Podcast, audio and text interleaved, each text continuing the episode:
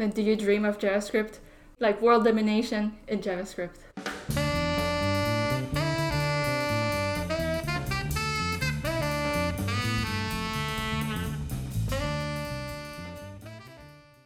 Why don't you introduce yourself? Welcome to the Full Stack Jamstack podcast. Kim, we're happy to have you. Hi, well, thank you for uh, having me. Well, what do you want to know? Just tell us a little bit about yourself, like who are you, what you do, anything like that. I am Kim Adeline Miguel. Um, I am a software engineer at Microsoft. I work on the Python extension for VS Code. In terms of Redwood, I was active mostly like a couple months ago a lifetime ago in Redwood Scale. I mostly introduced TypeScript to the code base, and I also did a little bit of tinkering with Azure PostgreSQL database. Recently, I've mostly been watching everybody play around with Redwood and a lot of watching. Watching Redwood, watching Brexit, watching the US elections, you know, just just sitting there and being like, what is going on? And you did give a talk about Redwood fairly recently, so you have contributed something. That's true. I gave a talk. Sadly, it, it was on Twitch, the recording is not online anymore. I did write to them saying, hey, you said you would put it on YouTube. And they were like, yeah, we need to edit them, so it, it'll get there maybe one day. Yeah, it can take a while. It did happen. It did happen. Cool. So you touched on a lot of the things that I want to get into in this episode, but before we dive into all that stuff, I like to just get people's history, how they got into programming, what kind of sparked their original passion in this. So, like, when was the first time you were exposed to programming? The first time I programmed was in high school. I think it was ninth or 10th grade. There was like some kind of optional module where we, we would do like Visual Basic for two hours on every other Friday.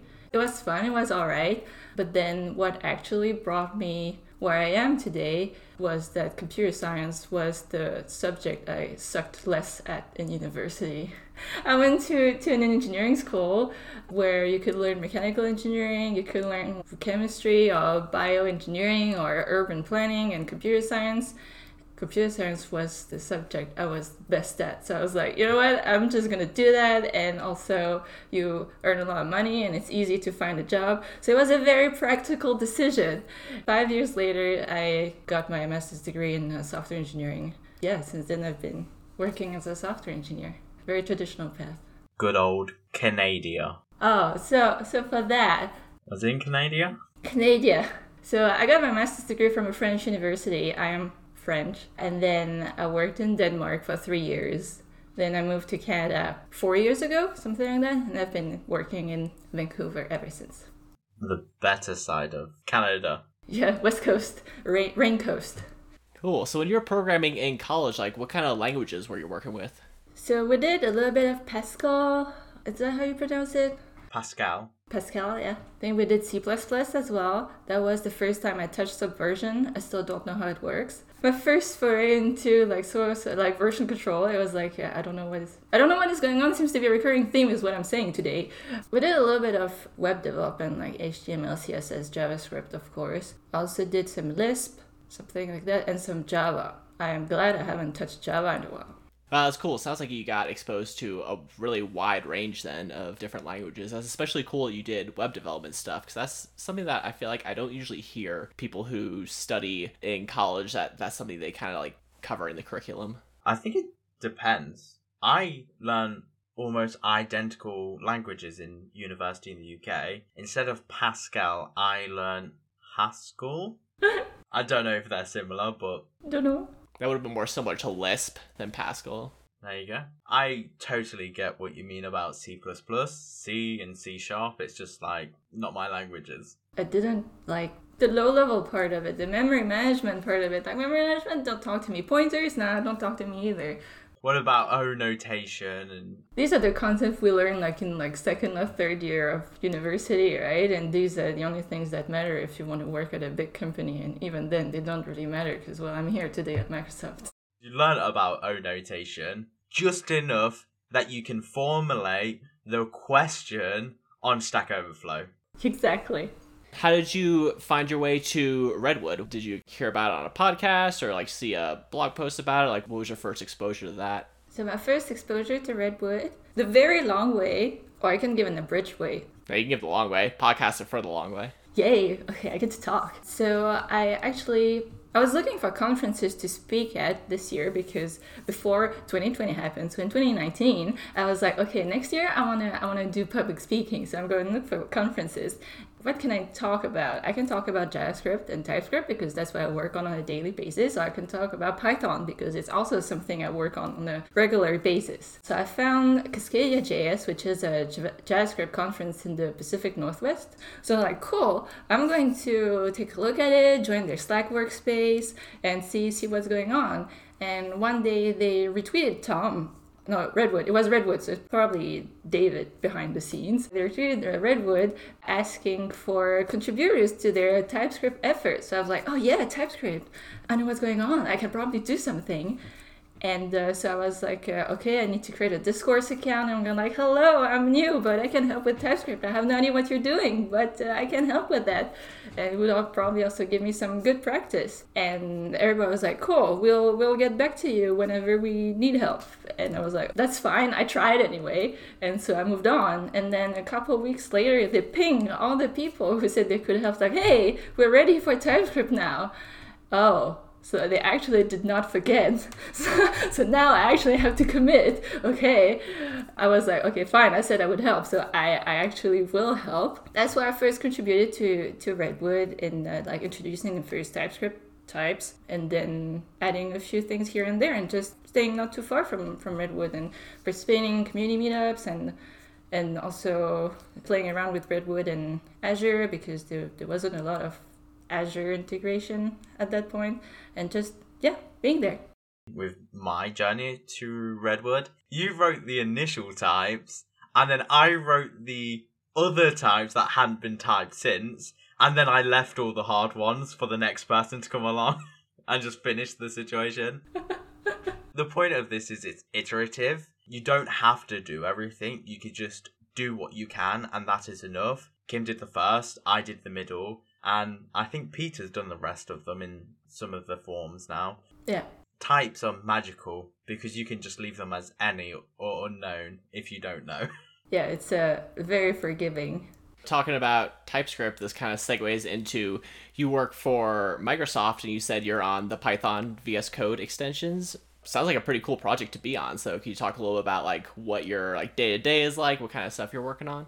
I'm not on the VS Code like core team, so I'm part of the developer division, which works on developer tools, so Visual Studio, VS Code, among other things, and also like just TypeScript, the language itself, and other tools as well. So we are a team of four or five people working on the extension, like a couple of developers, a project or product or program manager, PM. First, we start the day with like stand up and we triage issues like every day every day we triage issues on GitHub because we have users who like come to us via the VS Code issue reporting system. They also write like open issues directly on GitHub. And sometimes we also have like internal issues as well. So there's a lot of external presence that we have to manage. Our sprints are one week long it's all a balance between like fixing existing issues, adding improvements and enhancements depending on what users want and prioritize, right? So if any of the Python of extension in VS Code users listen to us, please go about the features and issues you would like to be resolved faster because the communities of both help us prioritize uh, what we should work on. And then because I'm, well, I'm an engineer, so I write code, do my little codey, little codey things. That's pretty much it. Sometimes we have meetings as well. In Microsoft, what's the difference between an engineer and a programmer? I haven't seen any programmers. Am I an engineer? Am I a programmer? Or am I both?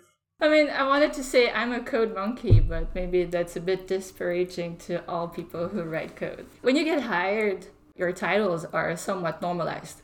There is a hierarchy between all the titles, right? So when you start writing code, then you're a software engineer no matter where you are. So I feel that if you're a programmer, you might be like a consultant, maybe being sent away to work on clients' projects. I don't know. But I know that the people who write code are software engineers. There's software engineer, then there's software engineer two, then there's senior, then there's principal, then there's the people who you never see because they're way too high up in the hierarchy and stuff like that. Some companies would say, oh, all of our programmers are programmers. And then other companies will say, like, they're all engineers. But they never define if it's the same role because you could literally look at two different job adverts. They're asking for all the same thing, but one company says you're an engineer and the other company says you're a programmer or a ninja. Yeah, rock star, yeah. What if you're a developer? Yeah, I guess developer. Developer is the was the more appropriate word, but yeah, I guess all titles, as I've seen so far, are eng- software engineers. Then you can be like, I'm an engineer. Look at me. I engineer things. I like to go with the term web wizard, more original. Is it like Clippy but for web? Do you know about Anthony? Why wizards exist in the web world? Are we just talking about like wizards as like old school hacker kind of term? When it was like Netscape, the developers were called like wizards by like default. The term like web wizards were like what they were called who would program websites. Really? That could totally be all fictional. Off the top of my head, that's what I remember. The book about the history of the web is called Where Wizards Stay Up Late. Wizards, it was just a term that people used to use for like it was kind of like hackers. So there's there's a lot of nomenclature around this stuff going back to like the 50s and 60s that kind of was based around like MIT and stuff like that. I think that's where where wizard came from. There you go. Maybe there's a source of truth to what I did just say. Really? I thought it was from the installation wizard window, you know, the very first thing back in the day when you tried to install a software. Wizard, it was called Wizard, that would like take you through all the steps for installing a software. They still use that term, like a wizard, for like a kind of GUI way to set something up. Yeah, that's still a common term. Yeah. Yeah, I thought it came from that. Something in my mind says it's like, or is it a webmaster, not a wizard? Yeah, maybe it's webmaster. Yeah, webmaster. Yeah, Webmaster is definitely a term. Yeah. It's okay. That's how legends are born. You know, you can rewrite history. Now, now you can say where you're a web wizard. I would love to say that I'm a web wizard. Just put that as my LinkedIn title. I'll magic away all your problems for money. There's nothing stopping you. You can make your title whatever you want to be.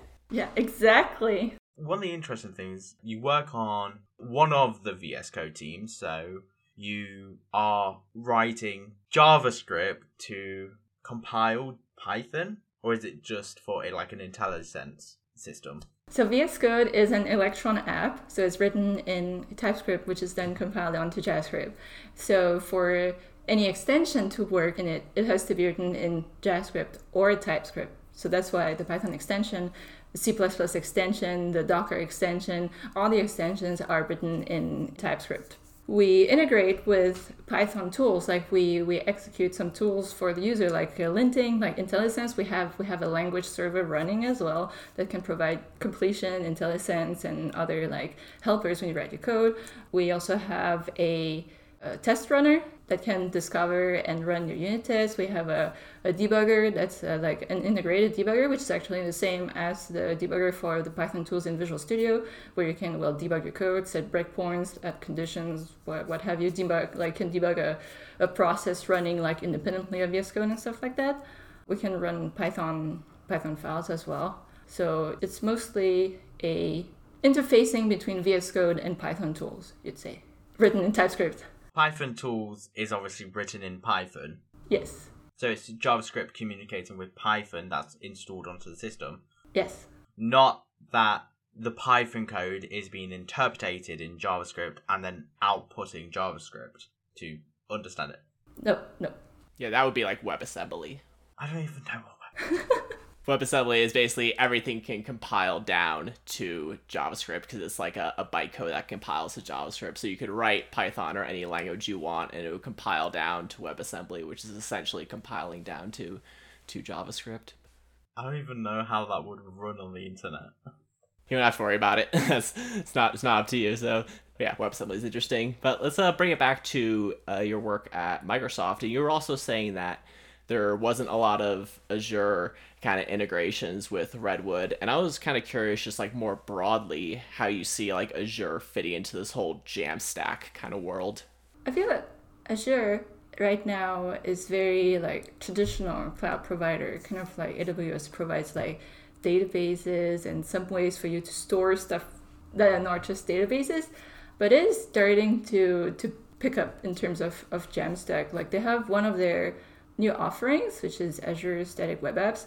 It basically allows you to deploy from your Git repo, and on, in the cloud, it offers you like so not only does it offer you like serverless functions, but also a way to host and scale your front end, which is in a nutshell, like in broad strokes, what the Jamstack is, I think. Yeah, it sounds like it's a service that is meant to be similar to what you get from something like a Netlify or a Vercel in terms of really easy way to get your front end up on the internet. Yeah. And you don't have to worry about kind of like deployment and, and all that stuff is, is done kind of for you. Yeah. Yeah, no, that's really great. Um, I haven't tried it yet, but it's definitely something I'm, I'm interested in because I think it's interesting how Azure, they're in a position where they have a lot of clients from Microsoft, so they're kind of in the enterprise space. Yeah. I feel like everyone's looking towards this kind of Jamstack space and seeing, you know, what's trying to suss it out. Yeah, definitely. It's kind of interesting to see like the big players and, and how they're, you know, coming at it. Yeah. I don't know if like AWS or GCP have something similar. They probably do because everybody has the same things over and over anyway. But it's really interesting that they're not like the Jamstack is not forgotten, right? They're they're getting to it. Maybe not as fast or, or not as readily as yeah, Netlify, Vercel, or other Jamstack providers, but they're getting there. Yeah, it was like how Angular eventually made a static site generator. Scully just took him a while. I just really just wanted to say it like a controversial joke, but I won't say it. Oh, you can't say that and not say it. I know, but it's really bad because it's like tinfoil hat. I've not had my COVID vaccine yet, so I wouldn't know to look at Azure yet. I don't get it. Yeah, I don't get it. All the anti vaxxers in the UK think Bill Gates is putting chips in the vaccines. Oh. Oh, that's funny. This this is out a long standing thing. Actually, I remember a dude when I was on tour like four or five years ago trying to tell me it, this was back when like the Ebola virus was like going off or something. He was trying to tell me that it was like all a Bill Gates plot. I was like, what? The the biggest thing going around the UK is like, oh, it's all Bill Gates, you know, he's putting chips in you. But Elon Musk is like, is literally drilling holes in brains and attaching something to the brain. But I don't know, it's just a joke. Yeah. Something something 5G towers as well. Going along with the uh, Azure line, you did the integration with Postgres DB. I'm always really interested in database stuff, so I think this is this is cool because Redwood was kind of architected around Postgres anyway. Like the tutorial has you do, you know, Heroku Postgres. So I'm kind of curious, like hosting it on Azure. They're both Postgres, so I'd assume they would be similar, but you never know with this kind of stuff. So I'm kind of curious, like how hard or easy was this integration? I think it was pretty, it was rather easy rather than pretty easy. So I guess I have to face that with uh, the fact that I am not a database managing person. I have no idea what it does. I'm much more comfortable doing front end. So this was also a way for me to learn kind of like how to to set up a database right and as you said since it's also postgres i, I found i was like okay this might be an introduction to uh, setting up a, a database it wasn't so difficult. The, the most difficult part was knowing which settings do what. Of course, if you know how databases work, then it's like a walk in the park. If you're like me and you're like, what does this button do? I need help, then, then it's gonna take a little bit of time. What took the longest was actually writing the article and taking nice screenshots. It was all done in like a couple of hours and it would have been so much faster again if I knew what I was doing. But it was really, really pretty pretty seamless. Like both setting up the database and then plugging Redwood into it. The process is the same, basically the same as what is outlined in the tutorial, which is very well written and very thoroughly written. So there were really not, not many hurdles except for, for the ones I set up myself. Really selling my skills here. you got up and running. Anyone who's kind of, you know, messed with database stuff, you know, they, they know the struggles. Yeah. Yeah. It was funny that just yesterday they had the whole server side React thing dropped, which was like a huge deal. Yeah. swyx was doing like a live stream and he was like, uh, how do I get Postgres set up? Yeah. Sean Grove was like on the live stream, like giving him step by step instructions and you know, it's yeah, it's true. Like this stuff isn't isn't simple and the database layer is it's so crucial and so like consequential that people I feel like they kind of shy away from it because they're like I don't want to touch the database, you know, because that's where you could you could break something. Yeah like you said, you just have to get in there and kind of poke stuff, and eventually you figure it out. It's also a lot, I feel, of um, set it and forget it. So you you dread doing it, you do it, you you cry a little bit, and you're like, okay, I never have to do this ever again. and the day you have to do this again, you're like, oh no, and and this happens again. Like when you have to write like uh, hundreds of lines of Webpack config, and you're just like, uh, don't want to do this. yeah. We've talked a little bit about like TypeScript and how that was kind of your foot into Redwood. I think it's definitely a great way to get in for people who who know TypeScript because the team is definitely they're not like a TypeScript crowd and they're kind of like learning with everyone else. I'm kind of curious just like your opinion on why you think like TypeScript is such a big deal right now in JavaScript. That's a very good question. yeah. I cannot speak on behalf of the JavaScript community. So actually, I would like to hear both of your points of view before I get to answer. Maybe I'll steal some of them. We've talked about it on on the show quite a few times. Like for us, it's the developer tooling that comes along with it, the autocomplete, the IntelliSense, the the documentation. You get a lot of really nice stuff for when you're actually developing with it. I'm sure Chris probably has more stuff than that. I would agree that the uh, Redwood team is very type unknown. Or they any? Ah, uh, you got that one. See, this is TypeScript. It's easy to uh, work out what something is. You know, is it a string? Is it a bool? And I think IntelliSense and documentation and types can be really helpful in terms of DX experience, where it also is super helpful. You know, you define something as a number and it's never going to swap to something else, or you define something as a string and it stays as a string. The thing that always gets me is when there's a boolean as a string, but it could also be unknown. So you have a string that's unknown that has a boolean value in, like how do you work that out? Are you literally then going to be doing an if statement in a string? I.e., is this true or false? It gets really, really complicated sometimes. A lot of the time, we forget how JavaScript is because I work so much on TypeScript projects that when I actually start touching normal JavaScript, I feel like half my tool set is missing. It's this really hard thing that while we had multiple type systems like Flow and TypeScript. Everybody's now just going one way, and that way is TypeScript. But Microsoft has built a very good community and it's very open. But then it comes down to the thing who should write the types? If it's not wrote in TypeScript, is it the maintainer's responsibility to write the types, or is it the community's? We're currently in this very grey area. There's this whole type repo that sometimes you add a type and it works, then other times it doesn't. Mm-hmm. And what happens if it doesn't work? Then it's module any. Yeah. so you don't deal with the types. I feel the hardcore TypeScript people, I guess I kind of sit in there, are like everything should be typed to as far as possible. But sometimes it's also good to slowly work into it. You may say just the props would be typed at the beginning of a component, and then you slowly add types into where the props come from. So far up and far up. It's like, where does TypeScript help the most? I would say with the shenanigans of JavaScript. Yeah, definitely. So I guess I have an opinion that's similar to both of you. Okay, look at that. I feel that TypeScript really helps straightening down what you should expect from your code.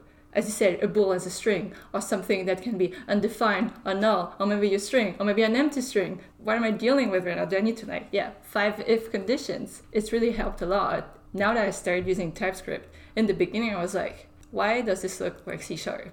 then it turns out because the person who created it also worked on C sharp, right? So it makes sense. Now that I'm used to types, I cannot go back to the the wilderness of JavaScript and having everything all over the place and having to double check every single thing. But yeah, if you have types that are incorrect, they're useless. Then you might as well put any everywhere. But any is a good way to get started. It's a good way, but you basically ha- it's it's just JavaScript at this time. You don't you don't have the the safety net of using TypeScript. You're just adding types for the sake of. You change the extension of your file from JS to TS and you put any everywhere, and then but then calling in a day it wouldn't be TypeScript. And then yeah, you said some people like typing typing everything all the way. I feel that it might be too restrictive. I personally like uh, relying on the compiler inferring things itself. This way, you know if the assumptions you made when you typed the first things are actually correct. If the compiler can understand your types, it means that you typed it well. If you're forcing types all over the place, then then I feel like there's something missing in your logic. Just to give an example of it being inferred and strict, would be that you're going to create a new variable, but you just leave it as you don't add a type, but then where it comes from, the data it's being made up from, is already an int, for example. The compiler will go, I got data from an int, so this is going to be an int. But you can say, no, no, no, this is a string. It will then, when compiled, say, now I'm going to convert these ints that come in into a string. So you can leave more things to be inferred, and that's why I think using types and interfaces in the props normally works really well to start trickling things down. Mm-hmm. Yeah, definitely. That works. One of the questions that I have is if you say TypeScript is this Goliath that I think it is, and then we say, how much knowledge do you have of TypeScript and all the things it can do? I would literally place myself 5 out of 10. I know it can do so much more than just the basics like of typing. It can obviously do unions and like so much more. Yeah. Do you find you go out to look on how to learn to do them types or when you have a problem that needs solving, then you look for that solution in TypeScript? Looking for a solution in TypeScript from the get go or looking to solve the problem and then adding types?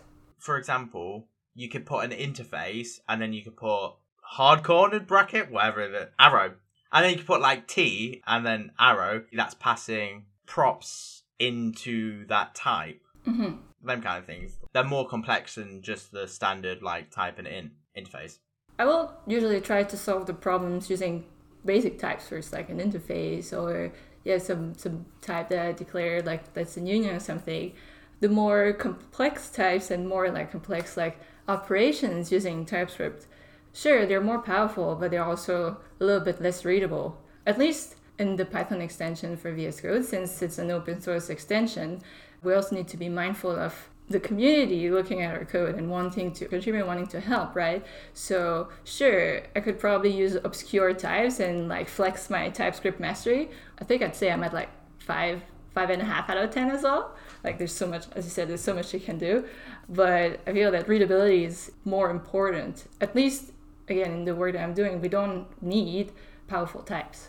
We don't need like super complicated interfaces or other like complicated types you just get lost. Yeah, exactly. And then it's just like a mix of T, U, and V, and you're like, what is going on in there?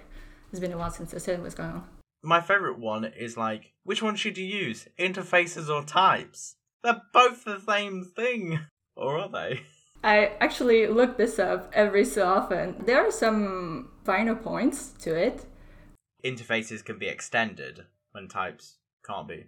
Yeah. Yeah, because I think of an interface as being something object oriented, because interfaces you have in like Java. So when I learned a little bit of Java, I learned like interfaces and, and abstract classes. So that's why I kind of think of that more as like an object oriented thing and not so much a type thing. Have you wrote much TypeScript, Anthony?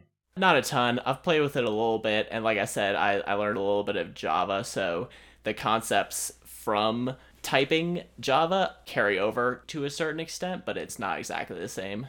The other thing with TypeScript is it's so varied. You would almost say that React TypeScript is its own like subsection of TypeScript.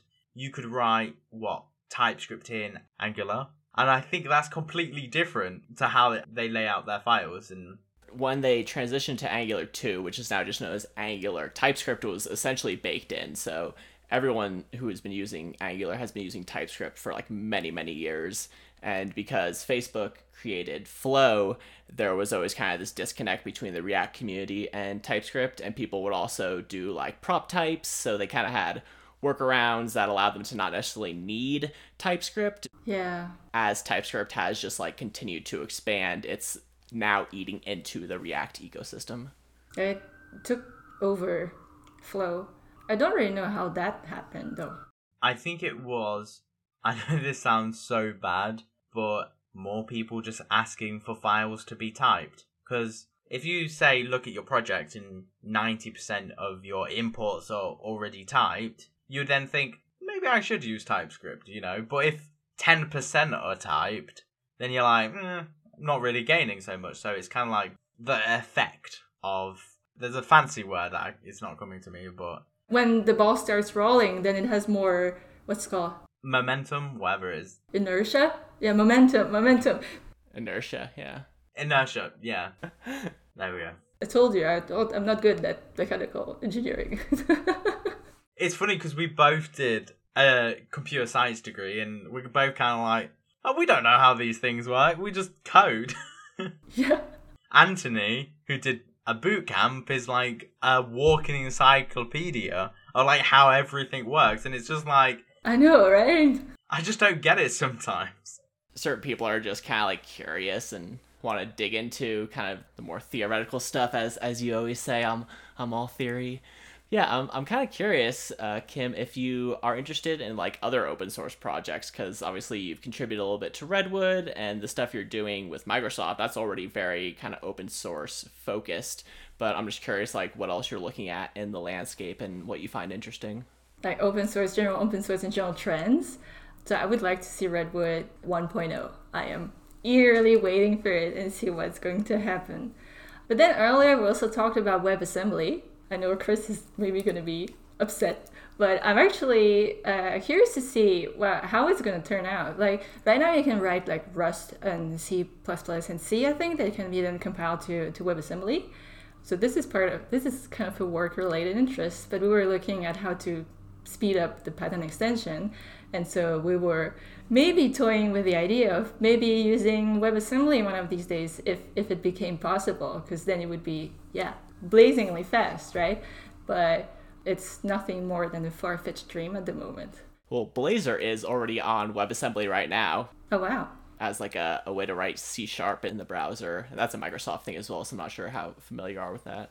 I've heard the name. I don't write C sharp. Yeah, it's basically it's for people who are like you know longtime C sharp.net kind of developers. Mm-hmm. By um Steve Sanderson, who is the guy who did Knockout JS. So um it's got a good pedigree. And for me, I'm also super interested in WebAssembly. So anytime I hear of a project that's like built on WebAssembly, I kind of like make a mental note of it. Figma is another interesting one that is actually doing WebAssembly. Oh, is it? Wow. Okay. Yeah, yeah, it's a C app. Oh, I see. I thought it was only um, a web app. So WebAssembly is basically like, oh, I can compile anything to JavaScript. Yeah, essentially, it's to compile down to an like assembly version of JavaScript so you can write any language and have it run in the browser. Because the thing is that JavaScript has always been the only language that runs in the browser, which is why it's kind of taken over and become the thing that everyone writes in. And so by creating, people are already compiling down to JavaScript with things like Elm and, and other languages. So this was a standard that all of the browsers would implement that would allow anyone to write to this spec. And it's been in all the major browsers for like over a year now. I prefer JavaScript controlling everything. That's my favorite method of JavaScript. Get JavaScript to rule over native code with React Native. It's my my pinnacle of JavaScript career.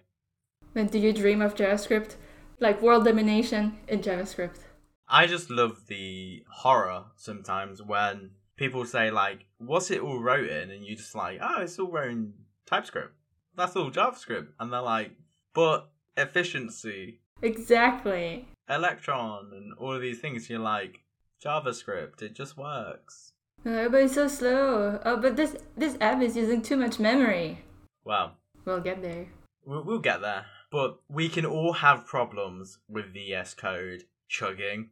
But sometimes it's really bad. Every time my VS Code chugs, I instantly go, I need to delete 20 plugins. And then I'm like typing and I'm like, where's that gone? And it's like, I've deleted that. And then I'm researching through the repository to refine the plugins that were doing that thing. It's just, it's cry times. It's cry. Maybe we'll see a day where VS Code gets recoded in something like React Native. We can dream. That'll be interesting. I'm curious to see how it goes. I'm not privy to those details, so I can't I can't tell you any of it. If you're ever curious at what Microsoft is doing with React, you should look up React Native Windows. For Windows. See, this is where it doesn't make sense because it's called React Native Windows, but then there's also React Native Mac OS, I think it is. Yeah.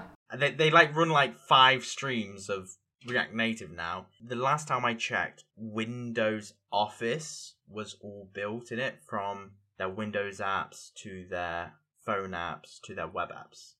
Something to look into. And I also learned more about it. Why would you want to run React Native on the web? Because it's less about the DOM tree and more about the views. You think about the interface differently. Hmm. I've been trying to defend my opinions on why React Native Web should be a thing. Yeah, this is his pet favorite topic. he finds a way to work it into every episode. Done. React Native, it should be on everything. As I say, just get JavaScript to control everything, and then I'll be happy. Is this a, a gimmick of the podcast now that Chris has to put React Native on every episode, like some kind of bet somewhere? Sadly, not. I wish. But I did say that. What did I say? I think I said that to Tom. It was like, what do you want from Redwood? I'd like to see React Native Web. not React Native, just React Native Web. No, just React Native Windows. That's that's what everyone's really really asking for in Redwood. Just that's what Toby needs it. you say that. We're all Mac people, but like the community of Windows apps, if you run Windows every day, it's like the bomb. They're so much better. The last time I checked, that was like a month ago. Windows apps have came a long way since like Windows 8 when they were introduced. So I defend them now. Minecraft, Windows 10 edition, much better than Java. Come at me. Oh man, the Java one was so painful to deal with. That's also kind of why I stopped playing Minecraft. Thanks so much for being here with us, Kim. Uh, as we close out, is there anything else you you want to talk about? Anything you're excited about? No, thank you, thank you for having me. To just give us your you know information, how people can get in contact with you, how they can follow you.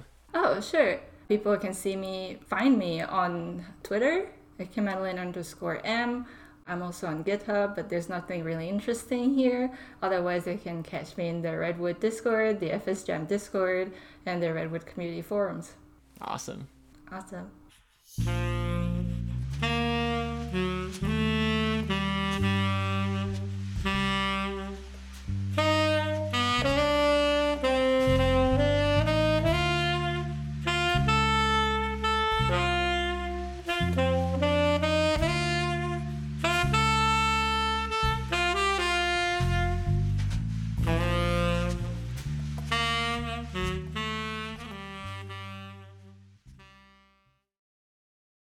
That is that is pretty cool. Do you think it works on that Xbox fridge as well? okay, so this is a big meme. So the, the Xbox, you know, the black one, I think it's the Series X. Then people compared it to a fridge. It's kind of like when they compared the PS5 to a, to a router. And then they made a whole skit. I think there was like Snoop Dogg who got an Xbox shaped fridge um, with actual Xboxes in it and other stuff. Uh, yeah, that there is an Xbox fridge